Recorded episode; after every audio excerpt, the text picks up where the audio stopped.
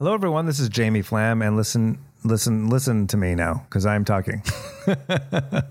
uh, first of all, it has been a while since we've done a full episode, but if you did listen to the last postcard, we were in the midst of a Kickstarter for a new venue that I am opening called Dynasty Typewriter at the Hayworth, uh, a vision I've had for a long time. And I'm excited to announce that we did it. We reached our goal.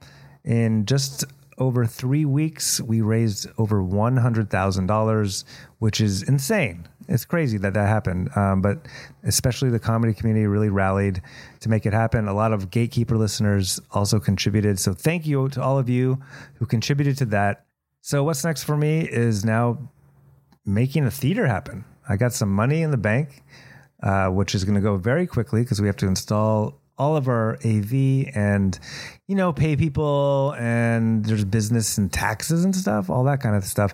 So my attention is going to be on making this the best new venue in the world. And I assure you there's going to be plenty of opportunities to talk to more people. I'm going to have so many new experiences that will be relevant to the gatekeeper themes of trying to make it as an artist and trying to get past the gatekeepers. And I'm going to be dealing with new gatekeepers and going to be a quote unquote gatekeeper of my own in a completely different way.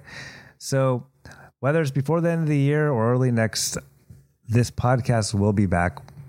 We, st- I think at this point, the interviews that I did in New York will be doing releasing a year later. oh boy. But uh, thank you all for your continued listenership. And in the meantime, check out dynastytypewriter.com if you want to see what's up with the new venue.